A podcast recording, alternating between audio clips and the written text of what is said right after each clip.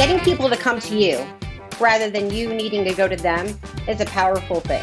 Like people come to me for podcasts and for events, and people would come to me for consulting and coaching. And the more people started to come to me, and the more I started to just do more things. I said yes to everything. I was like Jim Carrey and Yes Man.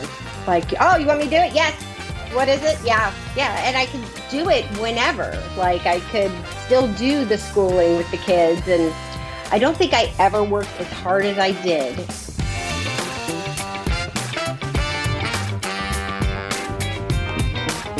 Hi, friends. Welcome to the Sales Enablement Podcast. I'm your host, Andy Paul. That was Jen Ferguson.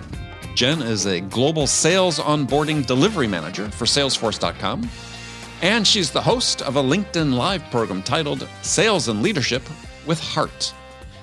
And in our conversation today, we're talking about the importance of building your personal brand to take control of your career and future. And we get in deep into Jen's own personal brand building efforts and how the focus of her career quest is to be measured in being seen and heard without the struggle. In other words, to be known and thought of when good opportunities do arise, which I think is something we all wish for. Jen shares how her brand has gotten her indoors how it's helped her focus and qualify opportunities because, as she's written and talked about, the struggles of being a woman and a mom in the workplace, well, by talking about that, she was eliminating a portion of the market, the portion that might not be the best fit for her. So we get into all that and much, much more. Before we get to Jen, though, I want to remind you to subscribe to this podcast wherever you listen to it. And if you subscribe, we'd certainly appreciate if you could leave us a review, give us your feedback about how we're doing. So thank you. All right, let's jump into it. Jen, welcome to the show. Thank you so much for having me, Andy. I appreciate it. It's a pleasure to have you here. So, um, where are you joining us from today? Clearwater, Florida. Clearwater. I don't think I've been there. Where's where in Florida is that? It is by uh, Tampa. You know where Tampa oh, okay. is? Uh, yeah, yeah, yeah, yeah. Been to Tampa. Yeah. So I'm about ten minutes from the beach. My family and I love to go to the beach and play in the sands. I even got married on the beach there. Oh, you got married on the beach. Very nice. Mm-hmm. Very nice. Do you do uh, like holidays on the beach? I mean, San Diego. Oftentimes we would take the kids when they were young to the the beach and do Christmas on the beach. No, not really. We just okay. no, no. It's sort of a you know weekend thing, but I wouldn't say we do holidays per se there. Um, you know, I'm Polish, so we have lots of Polish holiday traditions that are uh-huh. like uh-huh. grandma has to have things a certain way. and what are those ways? Oh, like you don't eat meat on Christmas Eve, and then you have to go to midnight mass, and you have to do all the things. And so, yeah, we've got rules. Yeah, for holidays. Rules, rules. Yeah, we had those for a while when we were young, and then as my parents, as we age, as my parents age, there's like, uh, yeah, they didn't they didn't care as much anymore. But yeah, I remember going to the midnight mass. Um, all right. So tell us a little bit about you. So what what do you do? Well, I uh, recently joined the team at Salesforce as the global. Congratulations. Thank you. As a global sales onboarding delivery manager for Commerce Cloud. And I'm just so excited to be here. You know, I had been eyeing Salesforce forever. Um, and I, the first time I logged into Salesforce, ironically, I was selling green screen software um, and so it's been quite a journey to get here, but it's a great place. Well, so tell me what you do in, in your job.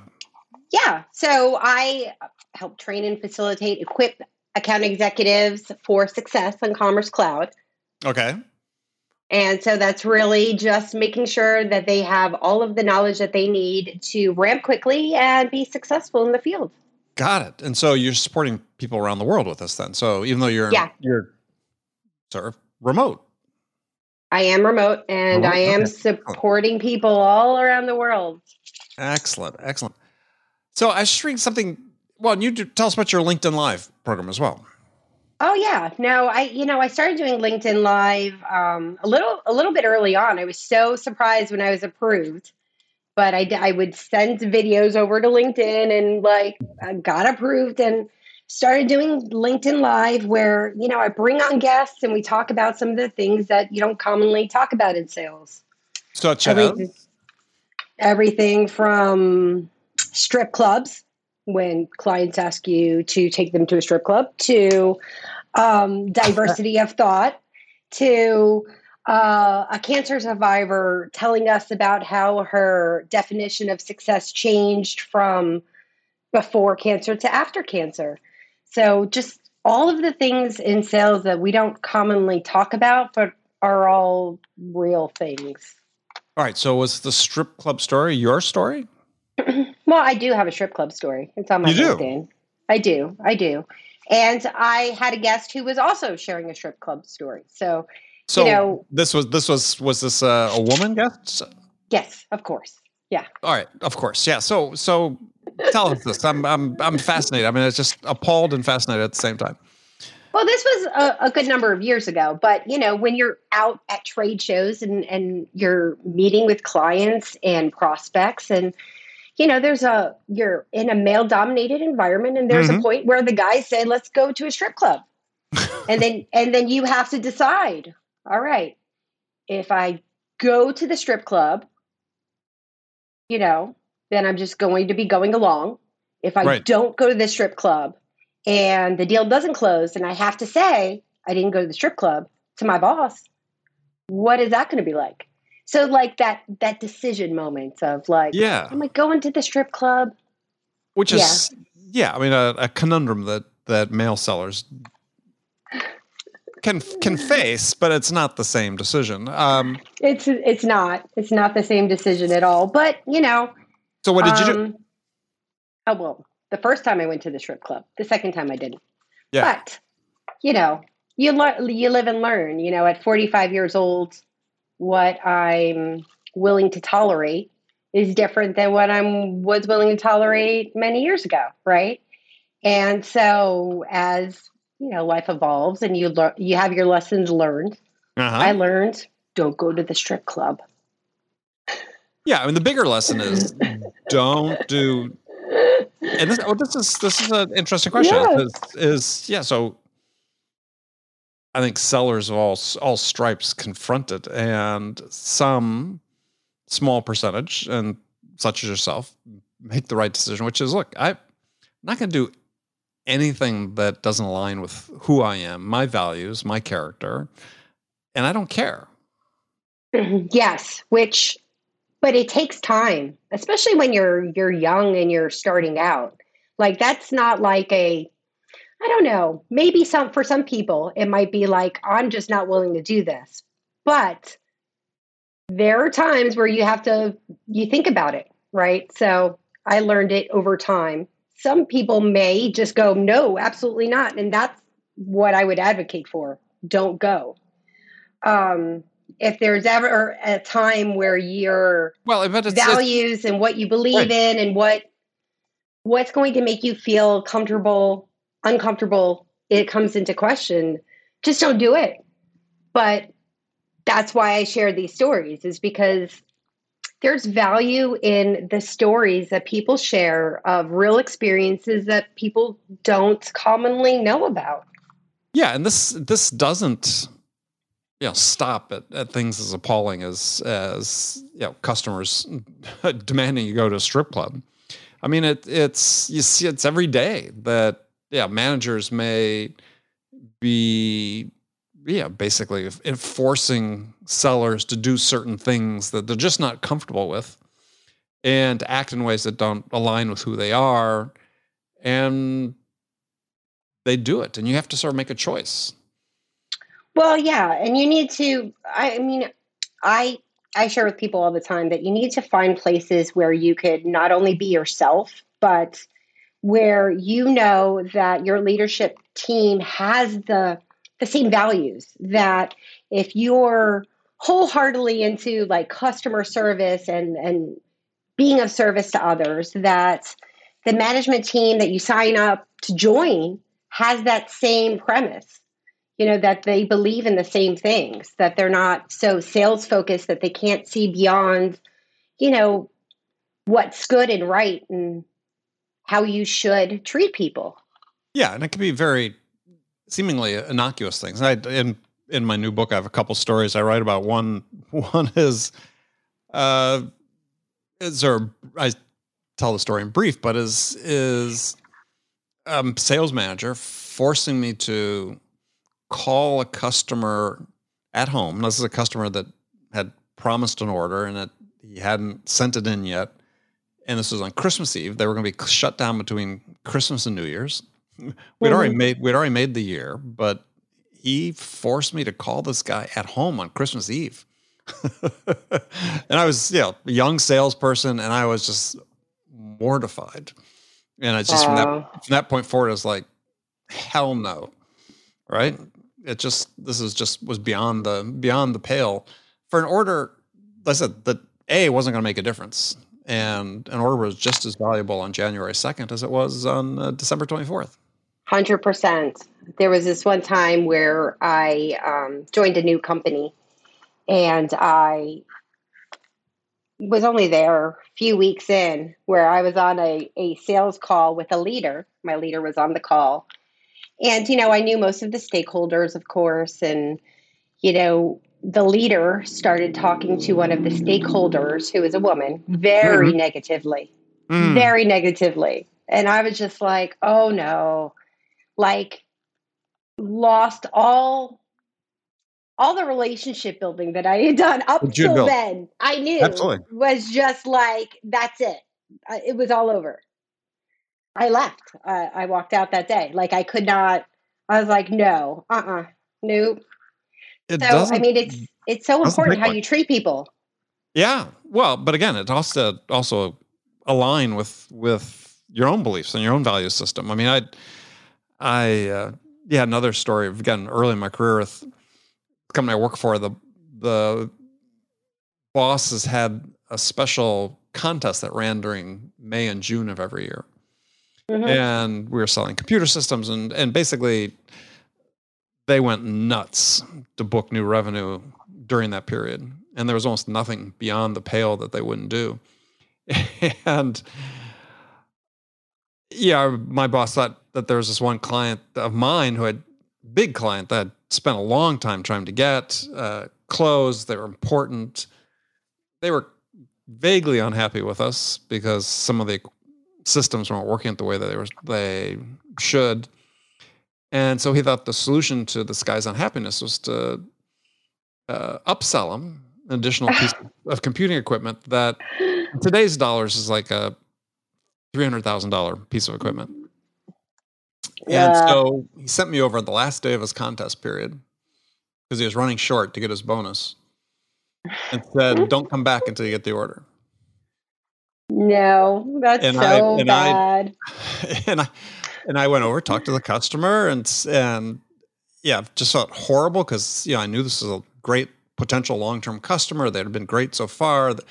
Yes, there were some admittedly some problems, but you know we we were gonna I'll uh, be on a path to fix those problems and he just yeah ruined the whole relationship the boss did because I, I went over and told the customer what we boss wanted us to do and you know as he he said no way know not with the way things are going absolutely no way so he sends me back my office is about a quarter mile from this customer's office so i go back into the the office manager throws me out don't come back i told you don't come back until you get the order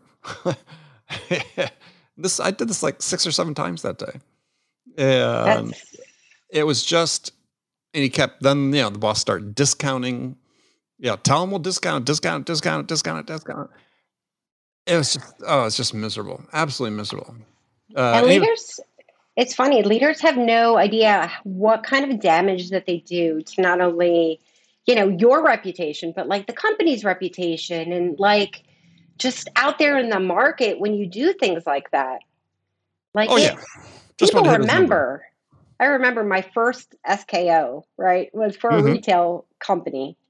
Um, and it was in like 1995. And I remember Dr. Dick Rue, and I can't find him on the internet anywhere, but I remember his name like it was yesterday. And he's up there on a stage talking about, you know, how the word of mouth travels and how fast it travels. And that was before like the internet, right? Mm-hmm. What this concept uh, in retail of that, you know, if you you have bad service or you do not create a great customer experience, a legendary customer experience was the term, legendary, that it's going to travel. Now you add that to 2020, you know, and you're like 2021, forget what year I'm in here. Uh, 2022. Yeah, we'll talk yeah, about almost 2022. We'll talk about yeah. But, you know, it's like you have to always be mindful of the experience you're creating, you know? Just like um you know, the one thing I took from retail was that sense of urgency. And that was one of the things from that zero selling time that I really appreciated that, you know, that sense of urgency and that you're you're always in tune with what the customer wants or how the customer wants to buy and what they, you know, how you're able to serve them best.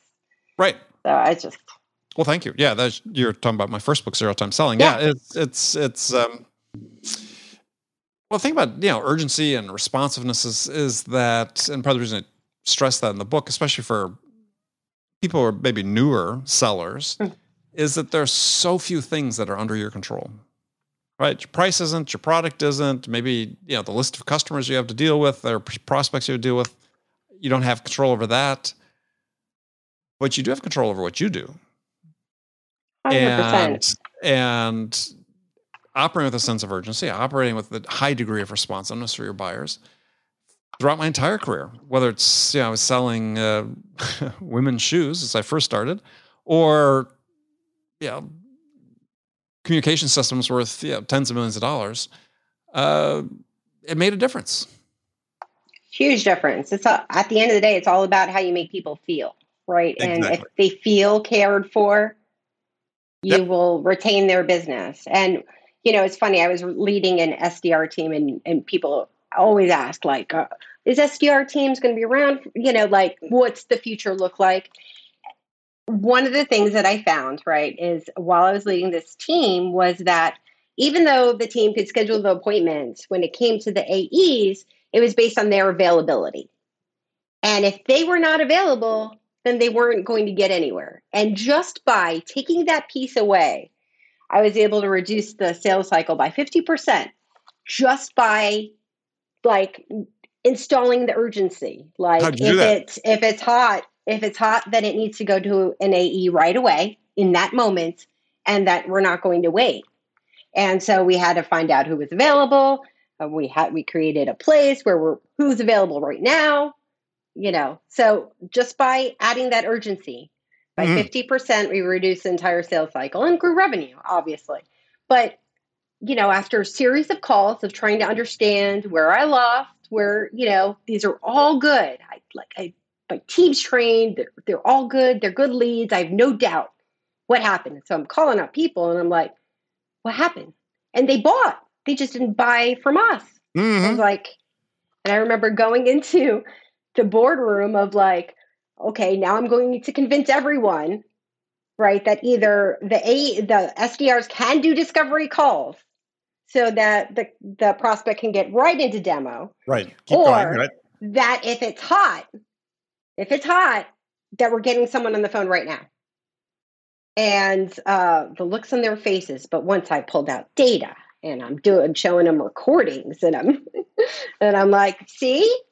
And so yeah, and it made a huge impact. But you should see the look on their faces when I told them I wanted SDRs to be able to do discovery calls so that the prospects can go right into demo. Yeah, or even train your SDRs, your inside sales team to be able to do demos. Right. That would have been a I good mean, solution too. But yeah, I mean, a, a, client where we did that with inside sales team was capable of uh, giving giving demos, and what we train them to do is is when they're doing the the initial call, mm-hmm. and sometimes sometimes in response to inbound, but but sometimes outbound, and and the prospect, the buyer would say, "Well, gosh, this is really interesting. Could we schedule a demo?" We train the sellers to say, "No, but but I can do it. But I can do it right now. You see, and that would have been that would have been that that next step. That would have been ideal. But yeah, but I can do it right now. So here's here's yeah. the link. Let's jump online. Let's do it. And let's do it. In the majority of the cases, the buyer was like, "Absolutely, let's do it right now." And then yeah. you compare that experience against you know competitors that to your point, well, I got passed this on to an AE. Who knows how long it'll take to get them back, you know, into the loop so we can respond, get the set up. Um, yeah, huge competitive differentiation for that customer. I mean, how how hard is it to prioritize the customer over other people's schedules? I mean, like, so you think it'd uh, be easy. But you still every day, you know, you, you can look around and you could schedule a demo that'll be two weeks out. Yeah, yeah, criminal. So criminal. it is. So I want to talk about something that that I'd read that you'd written actually recently on LinkedIn. Sort of talking about your situation, and and you sort of had this. I'd call it sort of a "I need to take charge of me" epiphany, um, because yeah, several things you're going through. But I just wanted to get into that because you talk about the importance of building your own brand and where that's led you, and and I think this is so important for. I, I think it's important for everybody in the sales profession, at no matter what level you're at. But I just want to talk about your journey on that. Yeah. So what what sort of what sort of triggered that? What was going on where you said, you know, I Oh. need to be intentional about building my brand? Yeah. So, um, you know, the pandemic happened and I was new in a job role. Um, and like, here I am. I've got my kindergartner next to me who can't read, Yeah. right, with his his screen, and we're doing we're doing virtual schooling. My daughter on the other side of me with her headphones on doing her own thing. We've got meeting changes every hour on the hour, and trying to work right? And uh, I was impacted and laid off. And I, I did breathe a little bit of a sigh of relief, even though I was new and I liked it and I loved it and I Mhm. had done so much. I was like, man, I, I did so well. But um, I, you know, it was so much. I was just at my wits' end. And I knew that this was going to go on for a little bit. I mean, it didn't look like it was ending anytime soon at that point. Mm, yeah, Um, even still, who, who would have thought, right? Well, yeah. Yeah. And so I was like, you know, I see people on LinkedIn and I see them doing all these things, right? And they're posting and and gaining traction and they have followers and I'm like, I need to do that. I need to get myself out there. I need to share whatever it is I'm going to share and and figure out how to become more visible. I've been in software for a long time and I'm like Sure. I can I can do this, right? So I started What was the goal though of of wanting to be out there? So I mean, there's because this is get a job when I wanted one, right? So Okay. here I am, you know, I know I can't work right now. I'm already struggling. Um, but I knew that eventually I need one. You know, my my husband has MS. I like I know that eventually down the road I'm going to need to be able to support my family. okay. And I know that people who are highly visible just they don't they don't have as much trouble. Um, so I became, you know, I, I started posting every day, started doing uploading videos. Um, then I got approved for LinkedIn Live, and I found that once I got LinkedIn Live, I was able to just ask people to come on, and they would say yes. Sure. You know, they would just be like, "Yeah, I don't have LinkedIn Live." Um, Well, I th- but I th- but I want to backtrack for just a second because I think there's something really important in what you said, which is perhaps the reason, the prime reason for yeah everybody to take this this challenge seriously to focus on building your brand, as I said, primarily on LinkedIn, is that you said you wanted to be known and thought of when the good opportunities arose. Mhm. But I think we all want that, but it doesn't matter whether it's a new job. The same thing applies to sales opportunities.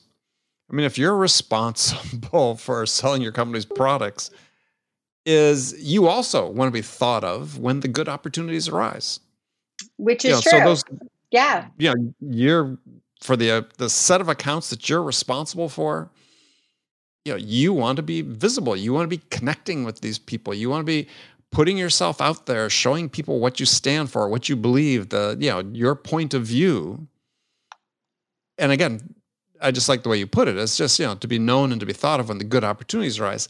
This is it works both ways, right? It's not just all about. So many people think LinkedIn is just about jobs. I think it's actually over the last five years become much less about jobs and more about business. No, I 100% agree because I mean, I, you know, and I've put together curriculum around this, around social selling that I've, I actually trained people on how to do. But, um, you know, getting people to come to you rather than you needing to go to them is a powerful thing. Like people come to me for podcasts and for events and you know people mm-hmm. come to me for consulting and coaching and the more people started to come to me and the more I started to just do more things. I said yes to everything. I was like Jim Carrey and yes man. Like, oh, you want me to do it? Yes. Yes. What what is it? Yeah. Yeah. Yeah, and I could do it whenever. Like I could still do the schooling with the kids and and right. just um I don't think I ever worked as hard as I did then in between that time of virtual schooling to like actually landing a job as to how much I did like between here's two podcasts a day, three networking meetings, here's a here's some consulting and and it did produce what I wanted. You know, I had I'd sure. been applying to Salesforce for eight years before I got an interview. Right. Well, so let me ask you a question. Uh, leading up to that is yeah. So when you make this decision about, okay, I need to be intentional about building my brand. So how did how do you decide what you wanted that brand to be? What did you what did you how did you decide what you wanted to be known for or how you wanted to be identified? Well, I went back to my values, you know. I I came up with the tagline sales and leadership with heart and now it's a newsletter and a LinkedIn live show but like that at the at the I think of it like um uh, Shari Le- Levitin has this in yeah. her her book that you know the the skin level for discovery the bone of like the real challenge and then the heart of what really mm-hmm. impacts people what will make mm-hmm. a difference to them Yep. And so I think uh, I thought of it as like, if what am I, what do I believe in, and what do I do when I look at sales and leadership? I I think of heart. What is going to matter most to people? And so that's why I named my LinkedIn Live that, and that's why I named my newsletter that, and that's what I stood for. So I created like you know collateral, and I said it. I put it on my resume, and that's you know most people are starting to know me for that, you know? Um, sure. And I think at the, at, in my heart, that's how I wanted to be known. That if, you know, if you think of me, that no matter what, I'm the type of person who goes all in, but I also bring compassion and EQ and that I care about people and that I care about my customers and I care about experience. Mm-hmm, mm-hmm. So, well, so when then when you start looking for jobs and you yeah in some cases you say your brand got you in the doors mm-hmm. is what was it about that brand that opened the doors but because you're right about this is that you know you've got these brutal moments where you could get the interviews but it was harder to get get the job and for reasons which yeah makes sense but um yeah, what what why I guess a what was it about that appealed to him, but then when it really came to it, why weren't they following through? Well, because like I'm nice and shiny, right? I have a LinkedIn following. You can see that I'm present, and that's all appealing to most employers. But then when you start reading my posts and you start, what is she talking about? Did she mention strip clubs? Did she did she talk about three miscarriages that she had in her journey to parenthood while she was traveling the country to find out that she couldn't travel and that's why it was she was having a hard time finding a family like the things that I talk about are the real life experiences of women in the mm-hmm. workforce mm-hmm. that people don't right. talk about. And so to leaders, you have to be okay with me talking about it to go, oh yeah that's a post about miscarriages i'm going to go ahead and hire her right and so i'm i i disqualified a portion of my audience who go you know, let me look at what she's posting about and and determine, you know, because I followed up on any place I interviewed. If I cared enough that I was going to or even submit my resume and get a connection or network my way in, right? If I've submitted something and I know who to call, I'm going to call and ask if I didn't get an interview. And they would say, right. "Yeah, your your your brand is a bit much." Or I heard yeah. once, "You shine too bright." You shine too bright. Yeah, interesting. Yeah, just just just just the place you would want to work, right? You shine too bright. You shine too bright. I'm like, yeah. Uh, I'm not that shiny. I know, you know, I got That's highlights. Yeah. You know, yeah, it's but but it it yeah. Uh, on one hand, not not surprising, but no. still extremely unfortunate that that hiring managers still look for the vanilla. Well, right. But you just the, the, the, the pablum, right? Is is yeah.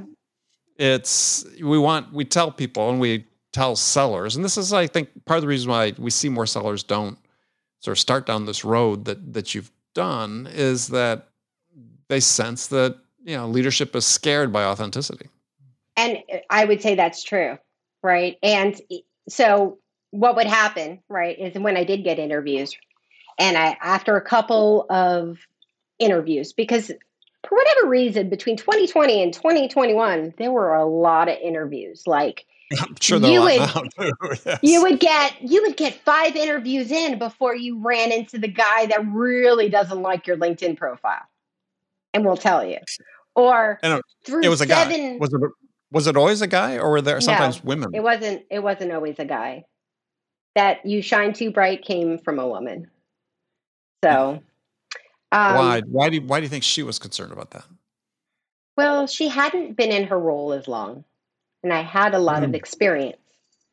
I just really liked the company. Right. And I look really ambitious, but really I just want to be like like I define success by like being able to make a positive impact and my mm-hmm. children being good humans. Like that's how I define success. I just want to right. be able to send them to college and I just want to be chill. Right. Don't like we've already determined I do not want to be a VP of sales because that seems like the most like I don't want to do that. Right. and so Well, finish your thought. That seems like what? most awful job ever. now that I okay. now that I've been through um the training program. That and you know, I've I've learned it's you know, you're as a woman in sales, you're constantly thinking about ways to get your voice heard. Mm-hmm. So if you're that far to the that far to the top, right, and you have to advocate for your people and you have to advocate for the things that you need to get done in order to achieve the results that you're seeking. If you are not 100% supported, you know what I mean? It's it mm-hmm. becomes a, quite a struggle. Right. And so I don't ever want to be there. but I also well, learned that my superpower is the coaching and training and, and really supporting people to to really bring their equip them for success. Right. And I think the decision that you made, know, it's career choice about not wanting to be a you know VP of sales.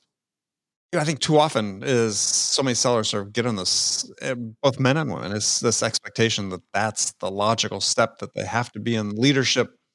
And yeah, you're finding you're talking about you know the really incredibly interesting work you're doing that it doesn't require you know we can sort of dispense with sort of these these old fashioned ideas of what career success looks like is like it doesn't have anything to do with the title no no and when you think about what actually satisfi- satisfies you and what actually you know engages you uh, like i like creating new things i like mm-hmm thinking about how I'm going to use Slack for my workflows to create a better experience. And do you know what I mean? Like, mm-hmm. yeah. I like to be creative and strategic and think about, okay, if I'm going to create an experience for my learners, what would I want that would catch my attention, that would get them to to do the behaviors, right? That I want them to do. Right. right. Um, and so I all of the unique creative ways I could do that just you know, I could work for hours and lose all track of time by doing that and highly engaged instead of thinking about walking around my neighborhood, thinking about how to get buy in from senior leaders about something that's going to drive results and how to advocate for my, like, no. Yeah. Well, and I back to this idea too with the, with the brand. I thought was another. I just one point I want to make sure we yeah. covers is that you, you talk about the fact that it sometimes has been problematic for you because yeah you don't have a college degree mm-hmm. and yeah first of all it seems ridiculous that that has to be an entry requirement for for sales but secondly is is okay if that's on someone's mind your brand can change their perception of you Hundred percent, yeah. And, and this is so. This is another reason. You know, when you think about it, for sellers, it's like, okay, well, I just, yeah, I just don't have time. It's like it's this is just part of your career now. Building your network, building a network of value on on LinkedIn, and the way you do that is by giving back. Yes, by giving and bringing value. But yep. I'd also say that it's not just LinkedIn you like if sure. you're working at an organization you should be working on your personal brand within your organization how people Absolutely. talk about you and think about you and where you're providing value to others and that's a career differentiator wherever like whether it's linkedin or internally mm-hmm. that's you know being present and being of service to others matters whether it's online or within the organization yeah, I mean, as Adam Grant talks about in his book Give and Take, it's it's when you look at career success, you know, he divides people into three camps: givers, matchers, and takers. And mm-hmm. And people have this perception of givers that if you're a giver, you're going to be less productive, less effective than perhaps the takers or the matchers. The matchers take as much as they give or give as much as they take. And what the research he cites shows is actually yeah, at at the bottom of the poll are sort of these you know unrestrained givers, but at the top are givers again. You know, yeah. givers give to understand that their path to success runs through helping others get what's most important to them. Uh, yeah. Uh, and I've ne- I haven't read that book. I, I like to read, but I, I, haven't checked that one out. But I think of the Go Giver with Bob Burg. Yeah, That's Bob one Burg, of yeah. my one of my favorites of like you know, how to give without really expecting anything in return. And I do that I do that a lot. You know, when I share these these stories that are a little different, not what you commonly see on LinkedIn, the the number of women who reach out to share their stories with me that they're not comfortable sharing online. Right. And being able to just have someone to share that with that feels like they would under like would understand them. Mm-hmm th- those messages are what touch me the most. You know, like I, I don't know how many messages I got this week that were just like, you just made my heart all like warm and gooey. Hmm. Because is this because of your your bro culture LinkedIn live you did? Uh, no, no. There was okay. well, no, not that one. there were a couple other things, but yeah. I mean, it's just being able to be of service to others i think is is so valuable and not many people realize how much it matters well yeah well that's unfortunate it's because being of service to others is at the heart of being successful at sales so i think that speaks to me the problems we have across professional selling and the b2b world is that not enough sellers understand that they're there to serve not just to try to persuade somebody to buy their product. Yep. So so you know you had this article and yeah, lots of things going on. You've got this great job. Um, I was just reading this another interesting post you'd written about sort of you know, emotional roller coaster that's present in sales, especially as we get closer to the year end. Um, may give some people some some tips, you know, because we're airing this uh, toward the year end, and um, maybe help them through it. Because you got yeah holidays and trying to close out the year. Yeah. No i mean there's a lot of daily practices that i use to really help with my mindset to make Mhm. sure that I'm I'm trying to avoid the roller coaster, right? And Mm. like writing down and journaling. And with those with that journaling, you could actually turn that into LinkedIn posts and and yes, you can. but- Yes, you can. or at least pieces of it. Maybe not all Pieces, of it. yeah, right? thoughts that come from Thoughts. it. Yes. thoughts. So I do journaling. I do, you know, things I think about things I'm grateful for. I've got an app I use called Cope Notes. I don't know if you've ever heard of it, but No, I had not till I read your article. I'm a big fan. And the reason I am is because back in the day, I used to have the post-it notes. You know, everybody writes the their motivational things on post-it notes. You stick them everywhere. Affirmations on the post-it. Yeah, stick them in the mirror. Yes. Right. Well, what's nice about this is it's a pattern disrupt. So I know that if I get a text message, it's either super important or it's cope notes, right? It's my my kid's school, you know, my mom, or cope notes. So it comes at random times during the day. I don't never know when it's going to come. And it's just like a stop and think about whatever it is. And it's funny because they're But always you don't you don't know what you don't know what the message is. It's just I don't know what the you- message is. It's random positivity. So let's see what they they sent me today. Want to watch less TV? Hide the remote. Want to drink less soda? Don't keep it in your fridge. Small, simple barriers do more to break bad habits than we realize. Mhm. Okay, so I'm not trying to drink less soda today, but let's let's find one I, I put a heart on. Like there's um oh, this is a good one. Before his success, Elon Musk used to have trouble getting hired. Everyone will fail at something, but not everyone will try again. Tomorrow is a new day.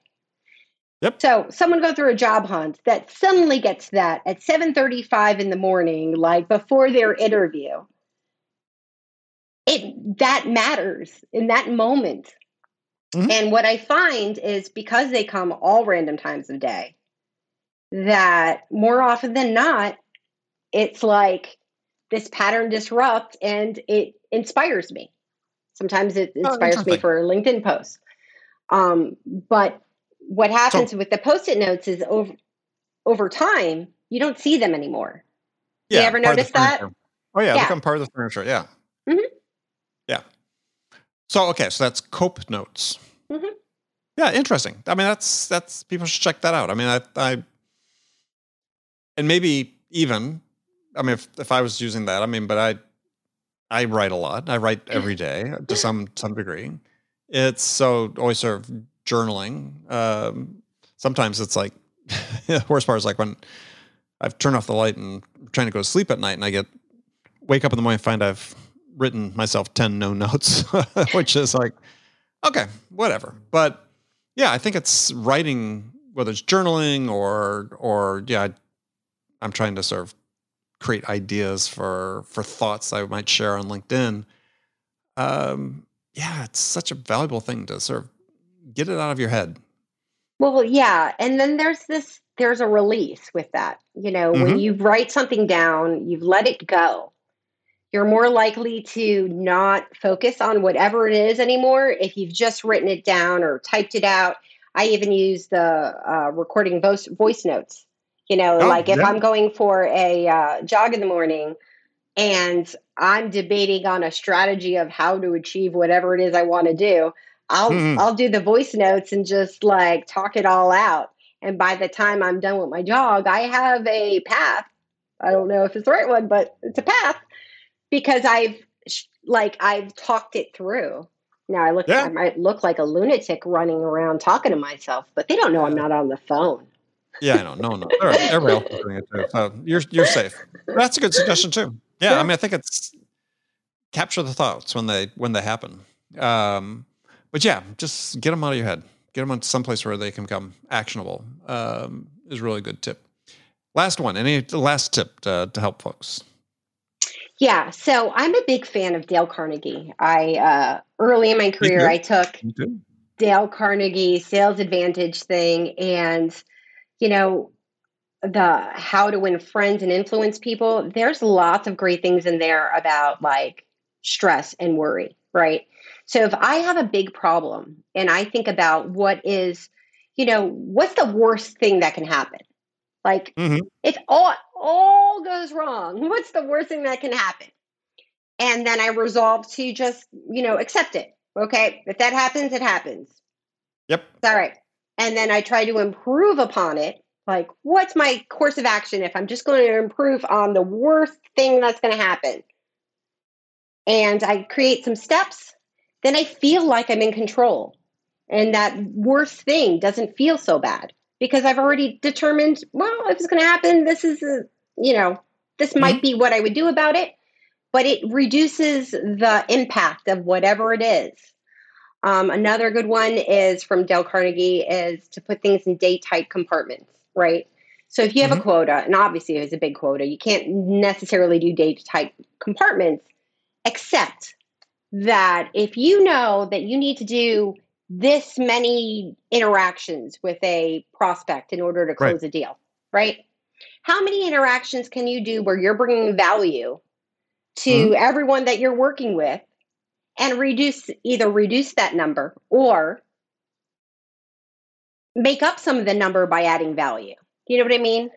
Oh, um, oh, absolutely. And yeah. I find that to be uh, super useful as well. Now, for SDR specifically, breaking up a quota like into day tight compartments of like, okay, I only need two appointments today. Mm-hmm. I got two. Everything else is gravy, right? Yep. And so, like, thinking about it that way and just what you need to do and focusing on the day, um, then at the end of the month, at the end of the quarter, everything feels better because you've focused mm-hmm. and on just the activities you can do. So, no, great advice. And, and just in general for you know, I think Carnegie's book, How to Win Friends and Influence People, is a book a lot of people talk about, but not many have read as much as I talk about it. And I encourage everybody to read it. Yeah, here's a book that, yeah, I I'm always amused by. You know, you'll hear on LinkedIn and sellers, you know, but this has been going on forever. It's not you know predates LinkedIn, but you know, people think, oh, you know, anything older than ten years, advice older than ten years old completely irrelevant. And it's like, oh come on, that's first of all such bullshit. And secondly is is you know Carnegie's book is 90 years old, and it's as relevant today as it was then. It, at the end of the day, it's all about people, right? Yep. And uh, that's what Dale Carnegie's book is all about people. You know, I still have my golden book in my purse of, but I in the article that I posted today, there's actually a link to the golden book. And i swear if you if you just adopted those tactics of the golden book you could lead people effectively you could make more friends you could you're just an overall better human being now. Every day do i do all those things i some some days i struggle more than others right sure. but well we are human we're not but, perfect. I mean, as like a framework for just being a good human, it's top notch in my yep. book. I agree. All right. Jen, well, thank you so much for joining me today. Thank you. Thank you for having me. The time just flew by. It did. And so if if people want to connect with you, what's the best way to do that? Yeah, on LinkedIn, Jen Ferguson, jferg507. Uh, you can find me on Twitter that way. You can find me on Instagram that way, jferg507. Right. All the places. All right. Well, thank you so much. Thank you. Okay, friends, that's it for this episode. First of all, I want to thank you for taking the time to listen. I'm so grateful for your support of the show. And I want to thank my guest, Jen Ferguson, for sharing her insights with us today. If you enjoyed this episode, please subscribe to this podcast, Sales Enablement with Andy Paul, on iTunes, Spotify, or wherever you listen to podcasts. So thank you for your help. And as always, thank you so much for investing your time with me today. Until next time, I'm your host, Andy Paul. Good selling, everyone.